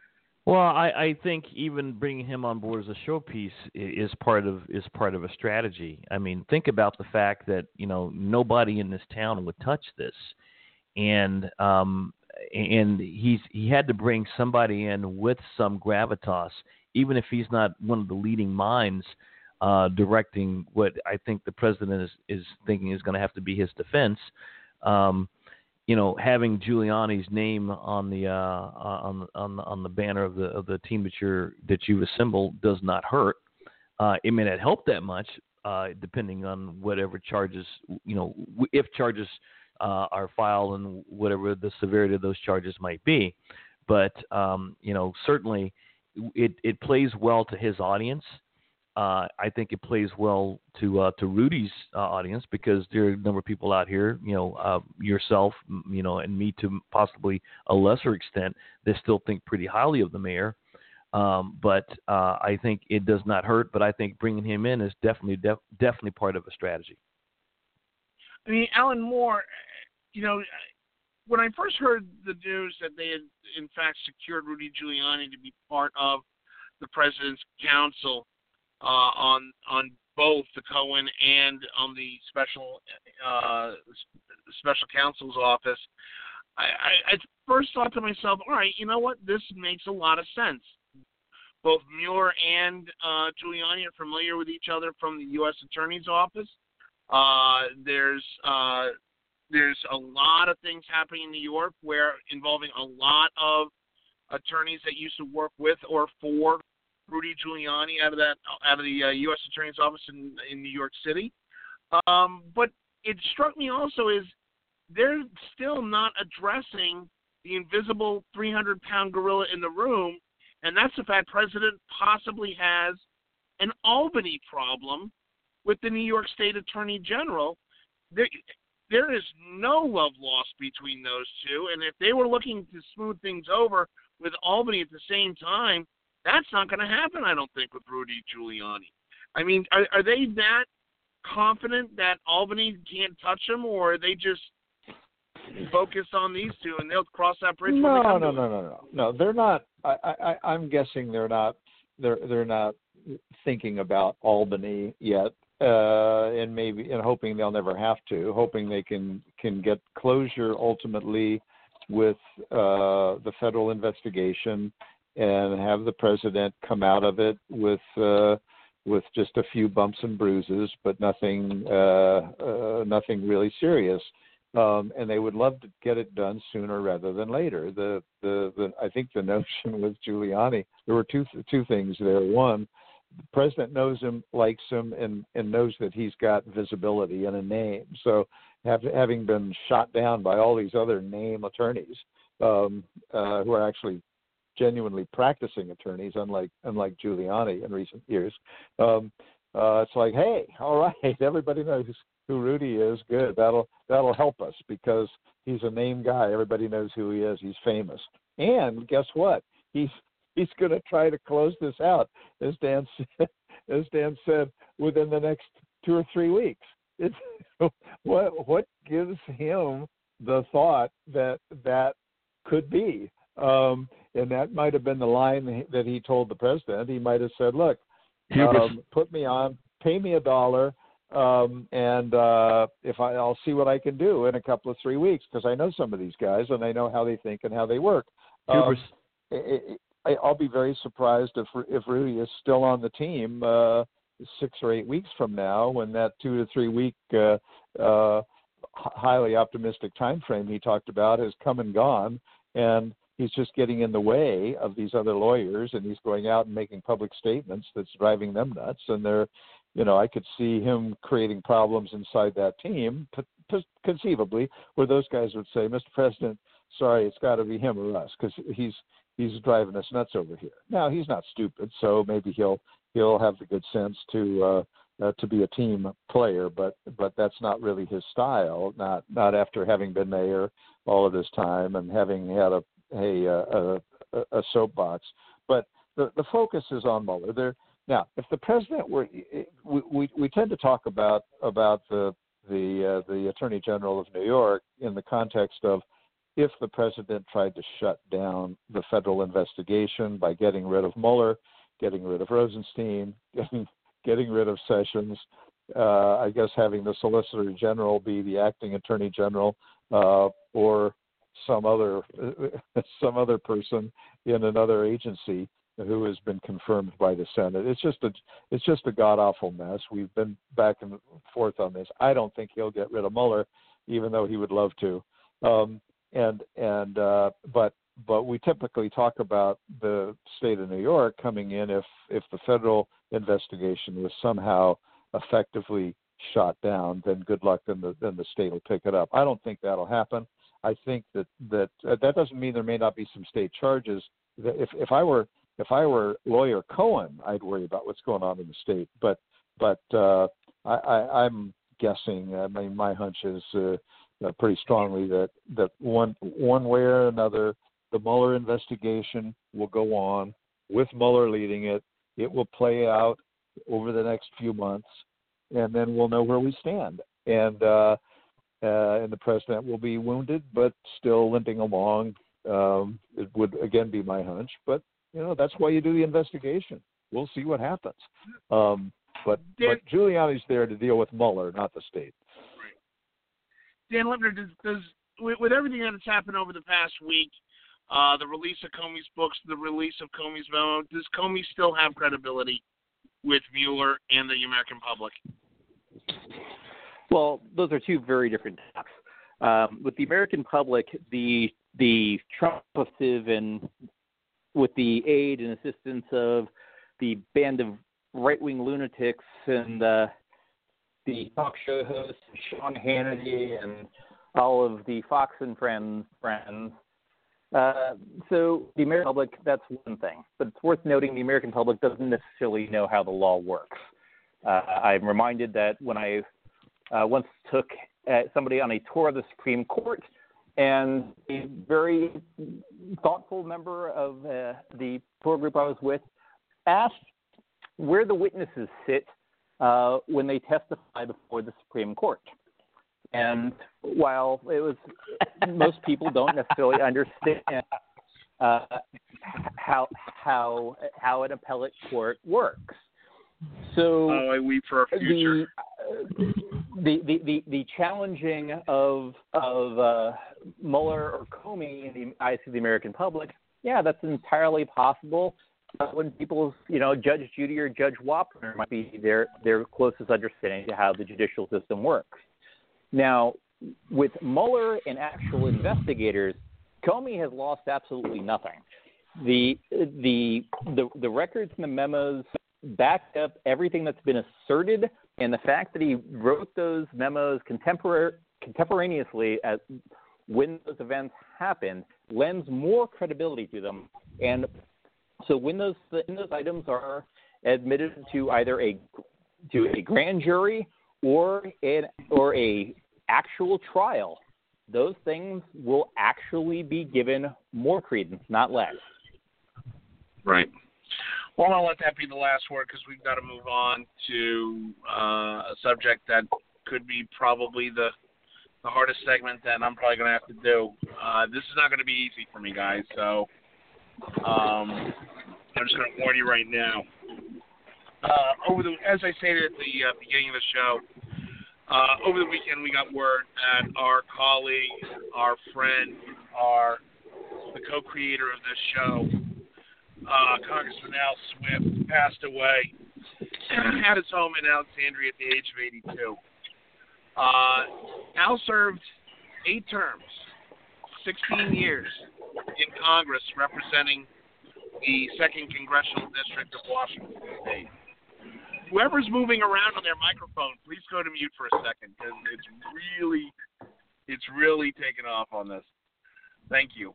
Um, Congressman Al worked for the people of the second congressional district for 16 years, uh, and in 1994, when he started seeing the political winds changing in a way that, well, really wasn't attracted to him, uh, Congressman Al decided, you know what, I've done, I've done my service. I'm going to let, I'm going to move along and let other people continue that service. Um, Adam, uh, Congressman Al was a, an award-winning broadcaster, which not a lot of people knew. Uh, I knew Al only had an Emmy because he happened to tell me a story about when he got his Emmy, and it was a regional Emmy. But I kept joking with him. He was the only Emmy Award winner that I knew. Um, I met Al 14 years ago in a cigar bar in downtown Washington D.C. where this all started. And it started with him and another friend of ours, our other co-creator Bob Hines. Two of them would have their martinis and their cigars on a Tuesday afternoon in Shelly's, and as I would frequent it, the more I frequented it, the more that we would give the initial head nods of hello, acknowledgement, and then it became hello, handshaking, and then it became sit down, join us, and and then it became what we now know 10 years later is backroom politics.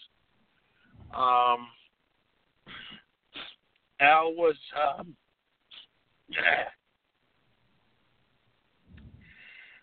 Al was, uh, I used to do, uh, I, I used to do, um, political speeches. I, we, Al and I had the greatest time doing these at different colleges around the area. We did a couple at Georgetown but we became a regular uh, a regular occurrence up at American University, and Al loved that. Al loved talking to the kids in a real way that gave them a sense of this is how politics really is discussed.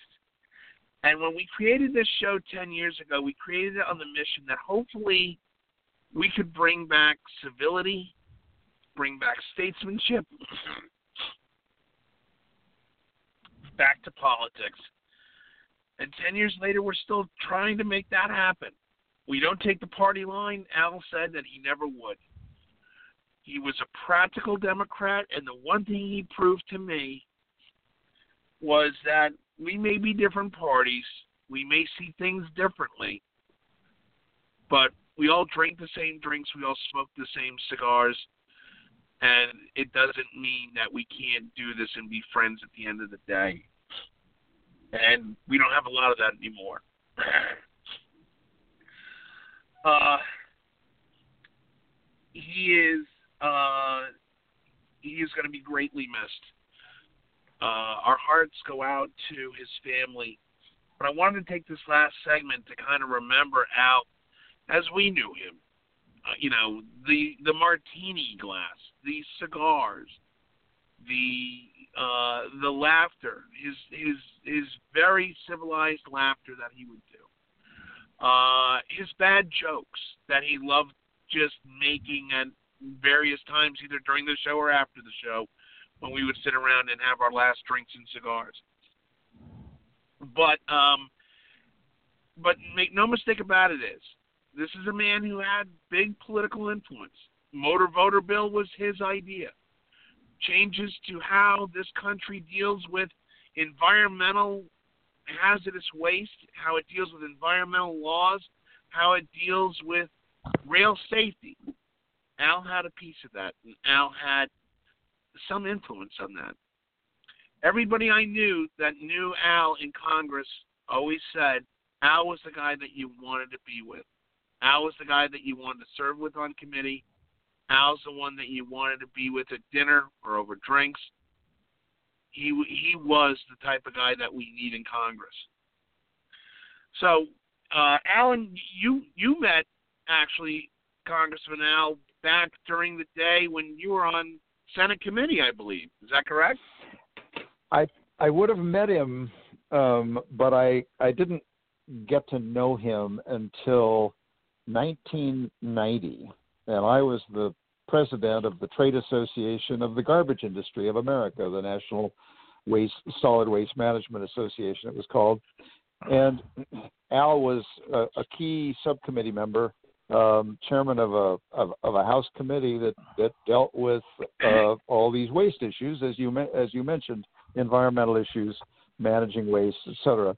And um, and one of the big companies, uh, uh, in the biggest company in my membership, Waste Management uh, Corporation, um, helped uh, structure and put together a trip to Europe. Um, I went, Al went, um, Senator Max Baucus from Montana went. He was chairman of the uh, the Senate Environment Committee, and then a couple of waste management people. It was a small little group. There were seven seven or eight of us, and we traveled to different uh, European cities to see how the Europeans do it, to see how they recycle, to see how they minimize waste in the first place, to see how they uh, uh, burn a lot of their waste and generate electricity. Um, and, and that's something that is done in parts of America, including in the Washington D.C. area and in New York. Um, but but it, it has never taken on like it has in Europe. Um, and so we traveled around to various countries and and and visited facilities, talked to uh, to government officials, and just were together for probably five or six days. It was a delightful time. He was a fabulous guy. Uh, there was this interesting little. He didn't know Max Baucus particularly. I knew I, I knew Baucus some from because I was coming from the Senate, had come from the Senate side, um, and uh, so those two got to know each other, and there was this little awkwardness about. So when we go to a meeting, whose whose meeting is it? Who's in charge? And and and I had a side conversation with Al about it, and he said, you know, look, he said, I, I realize you, I, me, Alan, I that I'm in a little bit of an awkward position trying to juggle these two guys. He said, I know, I know that senators tend to think of the Senate as the superior body. So I'll tell you what.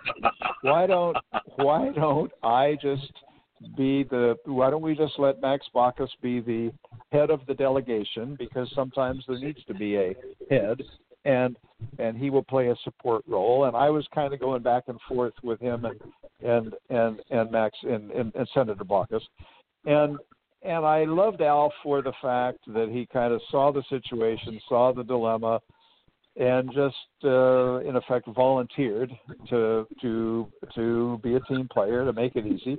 Baucus was gracious. Uh, it wasn't as though Al couldn't uh, couldn't speak uh, in meetings or anything like that. It was just one of those little touches that reminded me of the fundamental grace of the man, along with oh my gosh, laughter constantly, as well as ah. serious investigation of of everything we were looking at and, and, conversation. And so after that, we were friends. Um, had dinner with him and his wife, and and uh, and me and my late wife, and and uh, and then I didn't see that much of him until I ran into to to Bob Hines, who I'd also known for a long time, and who was a great friend of Al, and and he told me you guys were doing this talk show, and I should come down and visit. And gosh, that was a lot of years ago. Um, that was five. I, that was five, five, six years ago. Uh, it was probably seven or eight years ago. I got invited in and uh, never left. But uh, yeah, uh, he was a he was just a fine, fine guy who epitomized what this show was all about, which is let's get let let's have some Republicans, let's have some Democrats, let's talk about the issues of the day in a civil manner. Let's agree, let's disagree, let's tease, let's needle, yeah. let's uh, correct. Uh, it was it was a fun uh, operation. It was a I think the, the the people lucky enough to to join us or listen in uh, learned something if they were paying attention, and uh, and among other things they learned that people from the two political parties really could sit down, talk rationally, not give you know not give an inch if they if they disagreed, but knew they knew how to disagree and and not be offensive, not be angry, not be ugly, um, even as you were making your case. Uh, just a you know, terrific and human being it, who was well loved in you know among members of the house and and uh, uh, it, it's just a sad time. The community. Yeah. You know, the funny thing about it is, you know, in, in the years I in the years I've known Al, uh, he never had a bad word to say about mm, anybody, with a couple of exceptions. Anytime we would mention, say, don't get carried away. here. anytime, anytime we would mention Henry Waxman's name, it was like a, it would be like a blood vessel would just break and he would just seize.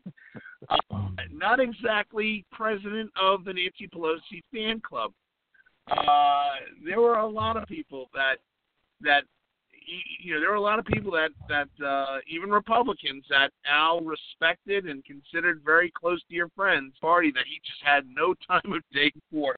And I always remember anytime we mentioned the name Nancy Pelosi, it was it, it took everything out of him not to just spit in the microphone there at the table when we were doing the show live together.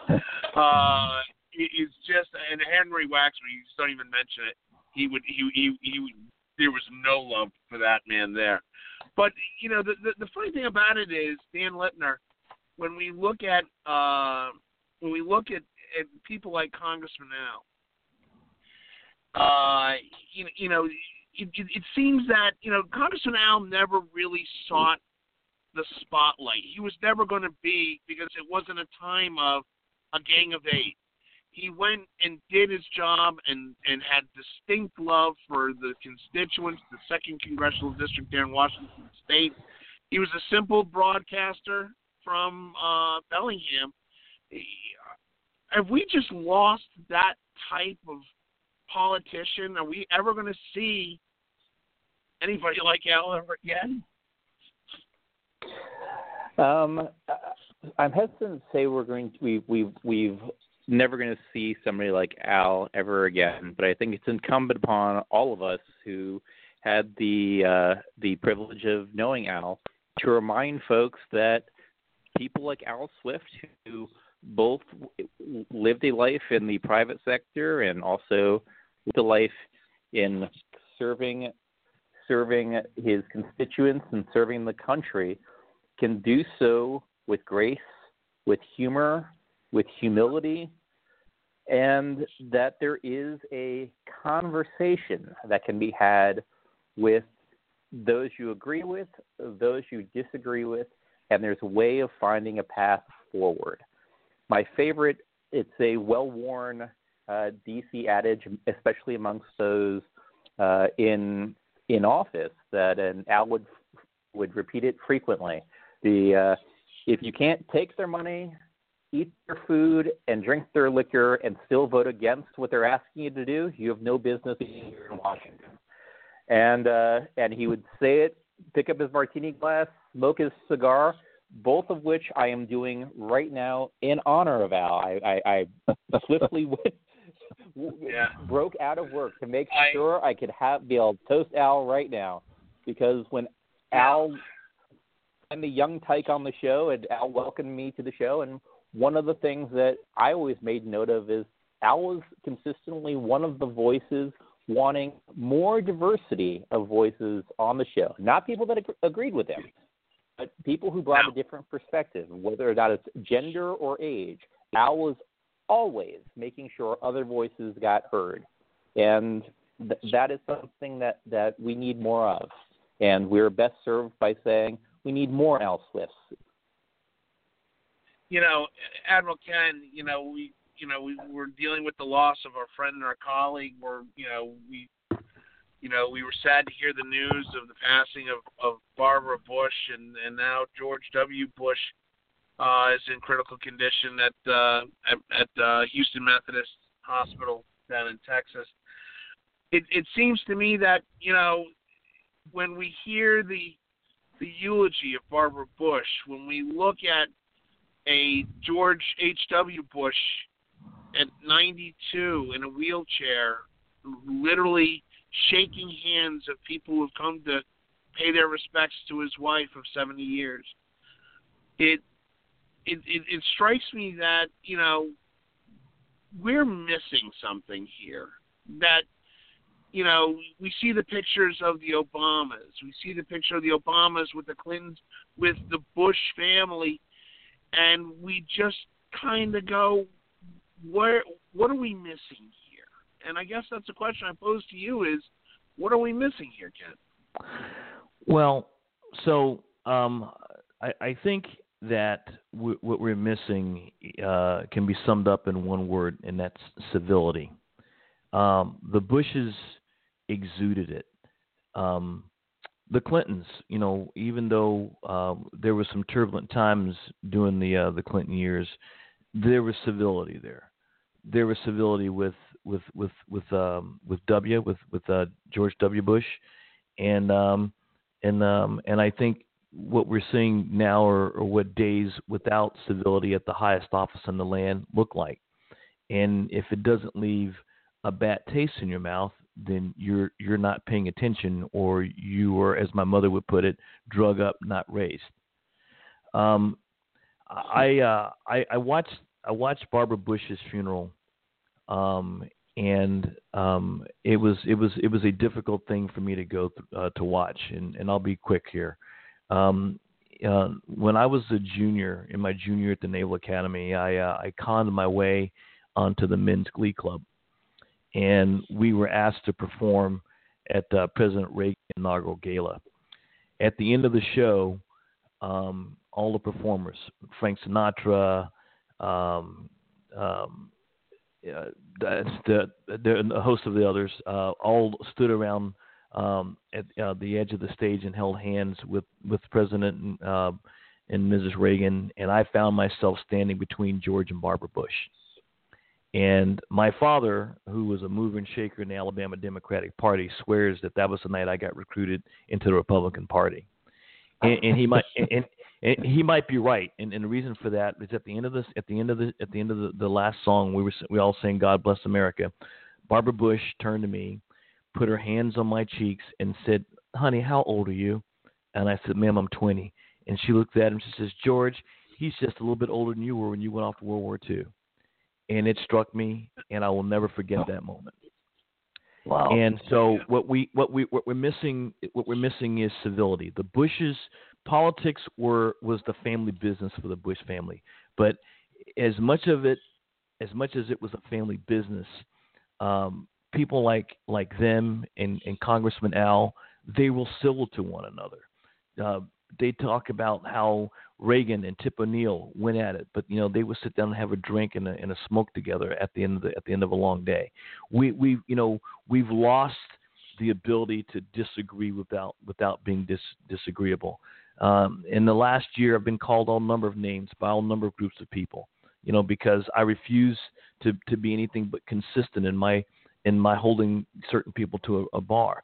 We've lost civility, and I think that's what we're seeing here. And I I pray that we have not seen the last of people like like uh, Congressman Al because we need them now more than ever. And I was one of those those voices of those diverse voices that he wanted on the show. And I I got to tell you, you know, uh, the invitation that that you and that you Justin and, and uh, Congressman Al and the rest of the panel made for me to join.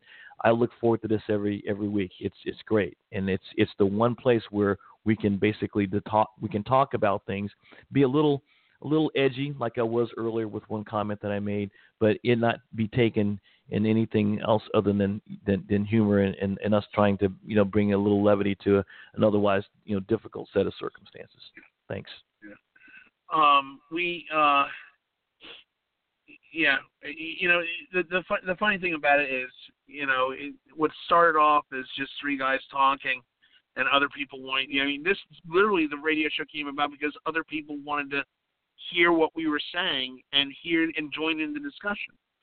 And Al, and and and and of course, you know, with Al, you got Bob, and and they were best friends, and they, you know, one was a, a Republican who was a staunch Gerald Ford operative, and the other was a, a flaming liberal agnostic from Washington State. And you know, it, it, it, they they were the odd couple, but we've seen that odd couple before. And what's truly, truly remarkable about all this is Al never took himself too seriously.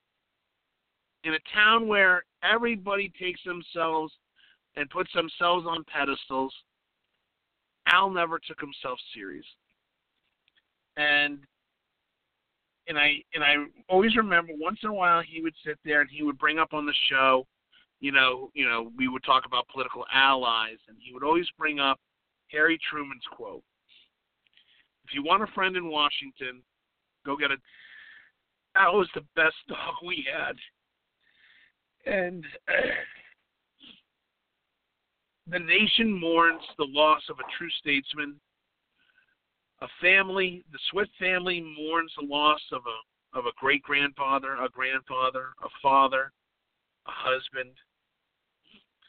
Uh, Shelly's back room loses a devoted customer, and we lost a colleague. But more so than more, this nation mourns the loss of a truly great statesman.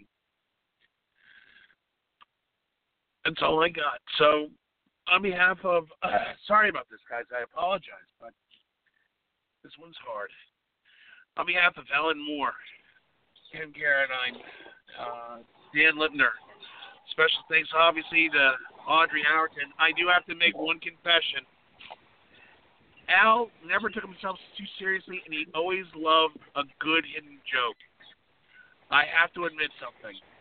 I have done this entire segment from the Woodrow Wilson rest stop on the New Jersey Turnpike in New Jersey. And I know that if he heard that, he would be laughing hysterical, and I'd hear that laugh barrel throughout through, throughout throughout the car. So, Congressman Al, enjoy that one. But uh, special thanks Audrey Howerton. We will be back next Tuesday for the best political talk show that you've heard of. This has been Backroom Politics live from all over the East Coast. Have a great week, America. Bye bye.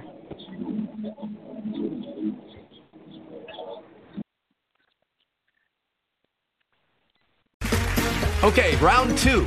Name something that's not boring. A laundry? Ooh, a book club. Computer solitaire, huh? Ah, oh, sorry, we were looking for Chumba Casino. That's right. ChumbaCasino.com has over 100 casino style games. Join today and play for free for your chance to redeem some serious prizes. ChumbaCasino.com. No purchase necessary. Full prohibited by law. 18 plus terms and conditions apply. See website for details.